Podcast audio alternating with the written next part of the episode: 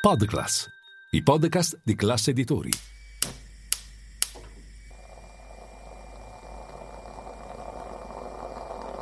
Buongiorno dal gruppo Classe Editori.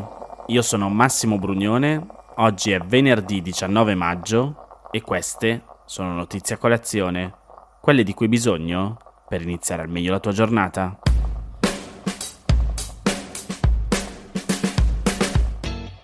Un paese di paradossi. Iniziano così il loro articolo Flavia Landolfi e Manuela Perrone sul Sole 24 Ore quando spiegano che il nostro paese è tra i più piovosi d'Europa, ma riesce a immagazzinare appena il 4% dell'acqua, complici infrastrutture obsolete, perdite sulla rete, dighe bloccate o da sfangare e anche tra i più fragili dal punto di vista idrogeologico, con il 94% dei comuni a rischio frane, alluvioni ed erosione e 8 milioni di persone che vivono in aree ad alta pericolosità, ma incapace di spendere i fondi dedicati, replicando all'infinito lo schema di sempre, frammentazione e burocrazia, che producono inconcludenza.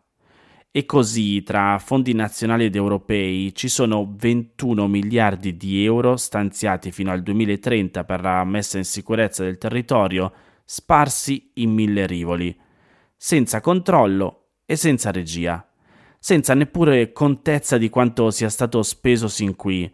La ricognizione non è ancora conclusa, è affidata a un gruppo interministeriale nato dopo l'alluvione di Ischia.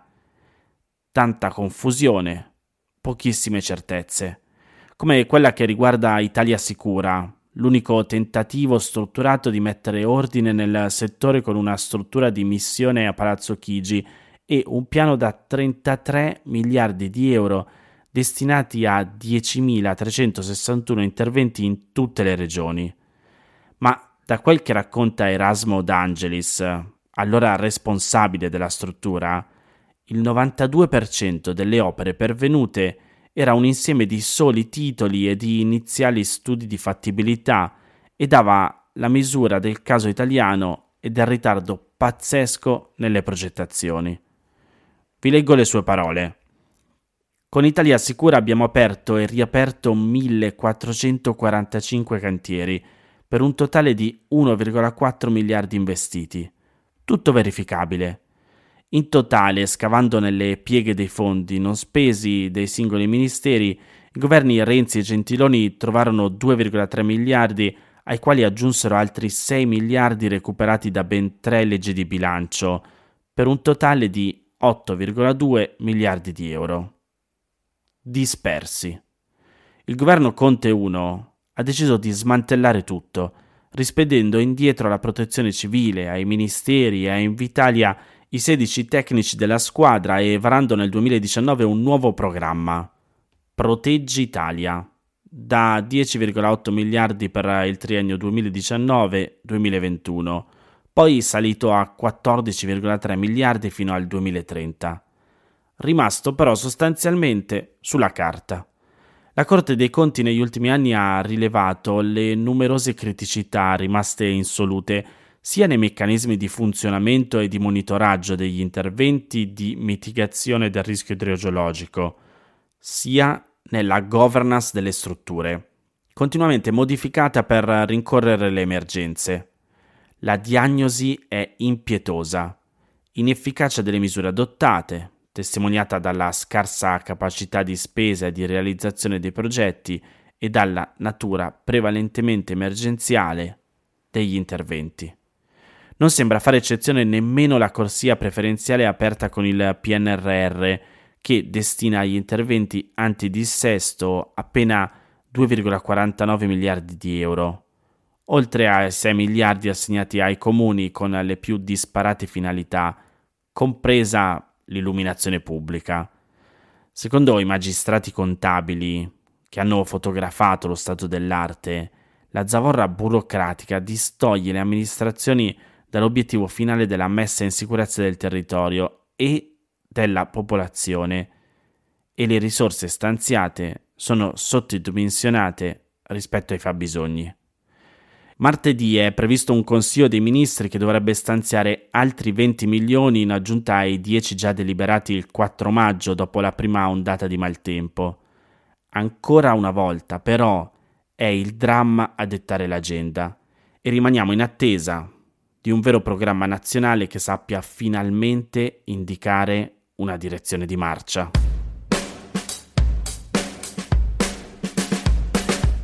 La Banca d'Italia boccia la flat tax. Va dritto al punto Enrico Marro nel suo articolo sul Corriere della Sera in cui riporta che, secondo la Banca Centrale, l'intenzione messa nero su bianco dal governo nel disegno di legge delega di riforma del fisco di arrivare gradualmente a una sola aliquota IRPEF per tutti i contribuenti rappresenta un rischio per un paese come l'Italia che ha necessità di finanziare un sistema di welfare strutturato. Più precisamente, lo ha detto il capo del servizio assistenza e consulenza fiscale di Banca Italia, Giacomo Ricotti, in audizione alla Commissione Finanze della Camera. Vi leggo le sue parole. Il modello prefigurato dalla legge delega come punto di arrivo, un sistema ad aliquota unica insieme a una riduzione del carico fiscale, potrebbe risultare poco realistico per un paese con un ampio sistema di welfare, soprattutto alla luce dei vincoli di finanza pubblica. Inoltre andrebbero attentamente valutati gli effetti redistributivi di una tale riforma. Per sostenere la sua analisi, la Banca d'Italia ha allegato alla relazione un'appendice interamente dedicata all'esame della flat tax nei paesi dove è stata introdotta e la conclusione, appunto, è negativa. Di nuovo le parole di Ricotti. L'unico argomento su cui le ricerche mostrano una certa convergenza è quello a sfavore della flat tax, ovvero le conseguenze su redistribuzione e disuguaglianza. Effetti negativi su questi due aspetti sono stati accertati in alcuni paesi come la Bulgaria, mentre altri, come Estonia e Slovacchia, sono stati costretti ad allontanarsi sensibilmente dal modello base della flat tax per evitare le conseguenze negative sulla redistribuzione dei redditi e sugli equilibri di bilancio. Insomma, secondo Ricotti la flat tax rappresenterebbe un unicum tra i sistemi in vigore nelle maggiori economie avanzate, un sistema adottato in prevalenza da economie in transizione o in via di sviluppo, con una contenuta pressione fiscale, e sistemi di welfare di dimensione limitata. La relazione della Banca d'Italia boccia anche il proposito di estendere la flat tax incrementale ai lavoratori dipendenti, cioè l'applicazione di un'aliquota agevolata sui redditi in più dichiarati rispetto al triennio precedente. Leggo sempre le sue parole. Non è chiaro in che misura l'estensione ai lavoratori dipendenti della flat tax incrementale e della deducibilità dei costi di produzione del reddito sarebbero efficaci nel limitare le attuali disparità di trattamento tra lavoratori autonomi e dipendenti. È invece molto probabile che esse aumentino la complessità del sistema. E non è chiaro neppure come la riforma possa essere finanziata. Molti degli interventi prefigurati comporteranno perdite di getto e per questo si richiama la necessità che la delega trovi le opportune coperture.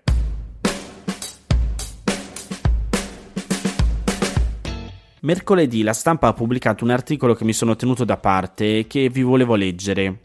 Si intitola Apartheid oncologica. Dai mutui alle assicurazioni, anche da guariti, il cancro può restare un incubo. Paolo Russo racconta la storia di Laura. Sono passati vent'anni da quando le fu diagnosticato un tumore al seno, curato in cinque. Faccio la ballerina da sempre e qualche tempo fa ho deciso di lasciare il mio lavoro in ufficio per aprire una scuola di ballo, ma subito arrivano gli intoppi. Prendo un appuntamento in banca dove però mi chiedono delle mie condizioni di salute passate e presenti e a quel punto l'impiegato mi anticipa che un mutuo a lungo termine non mi sarebbe stato concesso. È come se fossi tornata ai tempi della malattia, ma a 15 anni dalla guarigione. Storia di ordinaria ingiustizia, una delle tante che subiscono il milione e passa di italiani che per la medicina sono a tutti gli effetti guariti dal cancro, tanto da avere un'aspettativa di vita uguale agli altri, ma che si vedono negare il proprio diritto all'oblio di una malattia che non c'è più. E questo non solo davanti alla richiesta di un mutuo, ma anche in un colloquio di lavoro o al momento di stipulare un'assicurazione, senza per questo vedersi presentare polizze da capogiro. Ingiustizie che si perpetuano persino di fronte a una richiesta di adozione, per realizzare il sogno di un figlio che a volte la malattia non consente di avere.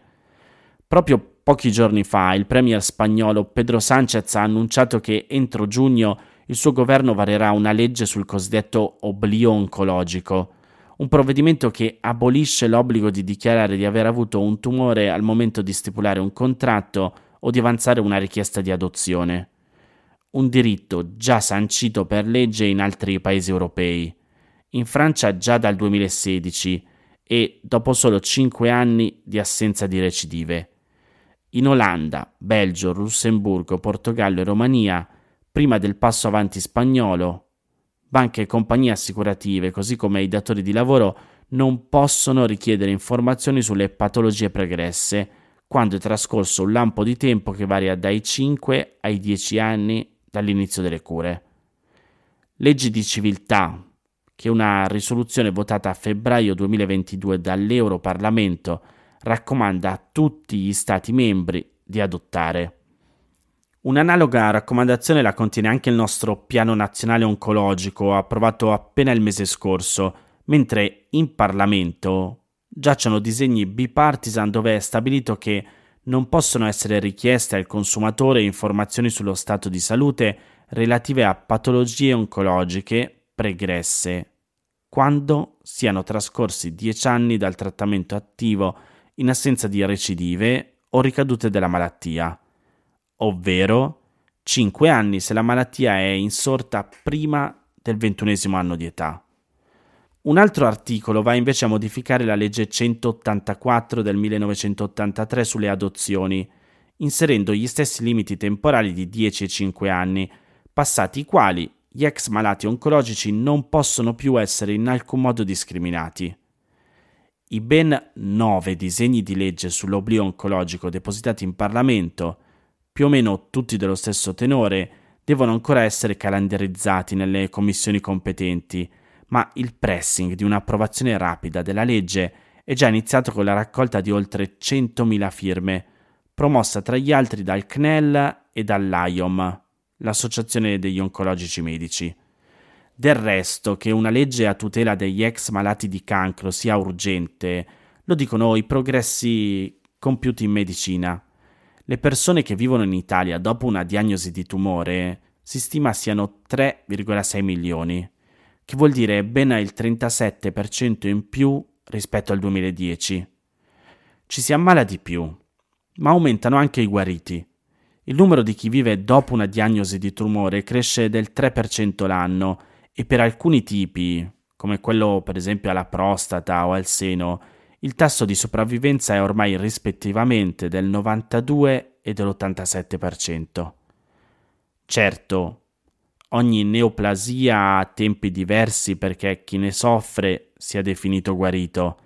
Per un cancro alla tiroide sono necessari 5 anni, per il melanoma e il tumore al colon 10, per molti linfomi, mielomi, leucemie e il cancro a vescica e rene 15 anni fino a 20 anni nel caso di mammella e prostata.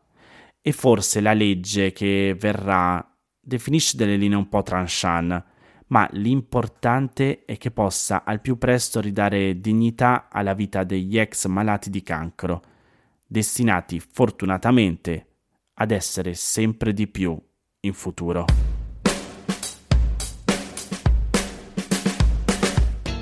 Queste erano le notizie a colazione di oggi. Se volete suggerirmi alcune notizie o mandarmi i vostri commenti su quelle trattate, potete scrivermi all'indirizzo notiziacolazione.it. Se volete rimanere aggiornati c'è il canale Telegram di Notizia Colazione. Nel sommario della puntata trovate il link per gli altri podcast del gruppo Class Editori. Io vi aspetto lunedì per iniziare insieme una nuova giornata. Un saluto da Massimo Brugnone.